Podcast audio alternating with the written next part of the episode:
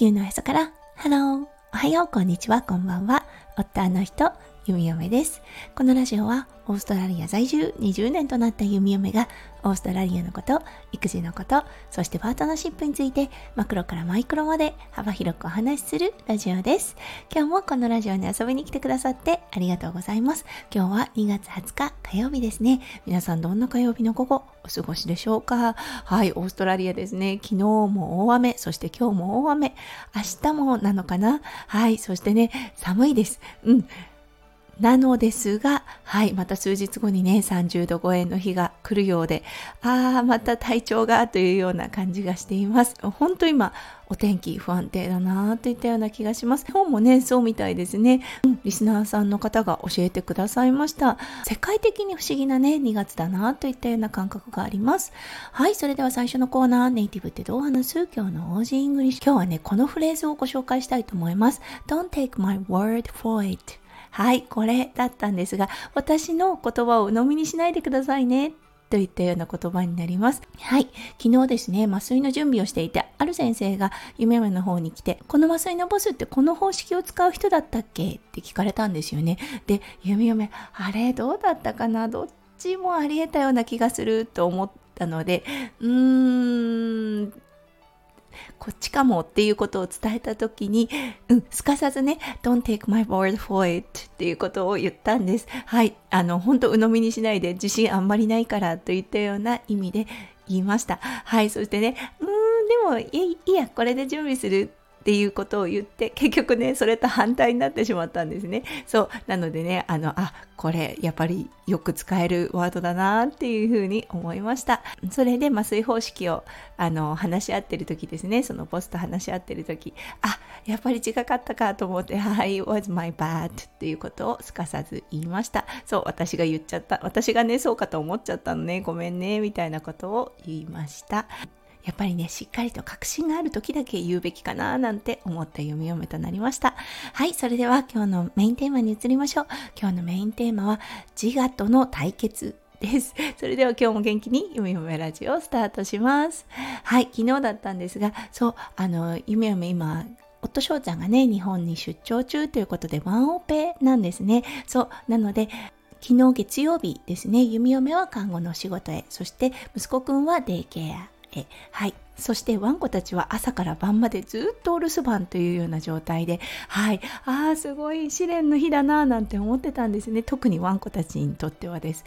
はい。そして無事お仕事が終わって息子くんを迎えに行きました。はい。タイミングが悪かったんですね。息子くんが本当に楽しいアクティビティをお友達としていた時に弓嫁迎えに行ってしまったんです。そう。なのでね、いつもこう弓嫁の顔を見るとパッとあの花が咲いたような笑顔になるのですが、見た瞬間、え？っていう顔をしたんですよね。素直ですね。はい。そして、あのまだ帰りたくないっていうことを言うんですよね。ママもここにいて一緒に遊んで、みたいな。いやいやいやいや、ここはデイケアだからね、ママたちは一緒にいることができないのっていうことを言いました。そう。そして、あの、結構ね、雲行きが怪しくなってきたので、読み嫁はいいよ、ママ先にお家帰って、マロとリキおしっこさせてからまた迎えに来るよっていうオプションを与えました。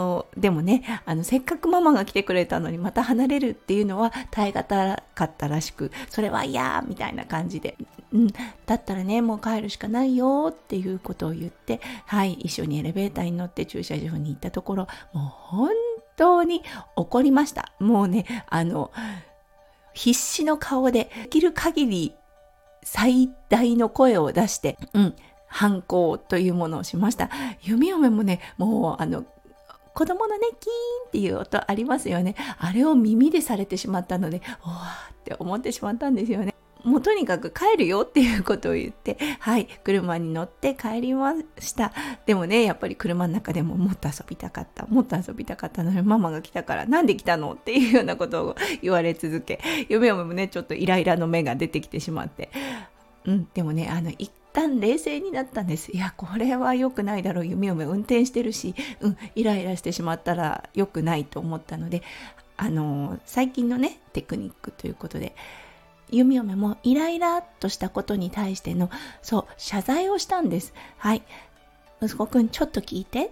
っていうことを言って、確かにね約束した時間に迎えに行ってちょうどねタイミングが悪かったのは分かった。息子くんに対してねイライラってしちゃったよね。ごめんね。っていうことを伝えました。息子くんしばらく考えていました。うん。この考えるってことがねすごい大事なんだと思います。はい。そしてその後僕もごめん。一言言ったんですよね。おやっぱり伝わるじゃんと思って。そうだね。うん。でもね遊びたかった気持ちは分かったよ。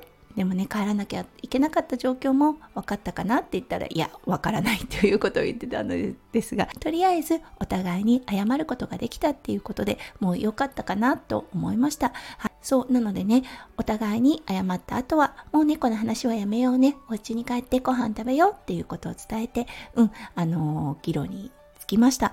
はい。あのやっぱりねあんなにケンケンしていた雰囲気ですよね。が謝ることで本当に柔らかくなるんですよね。そう。なのでねあの折れるということを育児をしながらもう心から学んでいるなというような感じがします。そう。あの4歳児相手に、うん、あの理論をね並べても伝わらないんですよね。いつか伝わるかもしれません。伝えておくことは悪いことではないと思うんですね。いつか伝わると思うので、ただ分かってもらうっていうのはまだまだ先になると思います。はい。なのでね、本当あの、大人から折れるっていうことも大事かななんて思っています。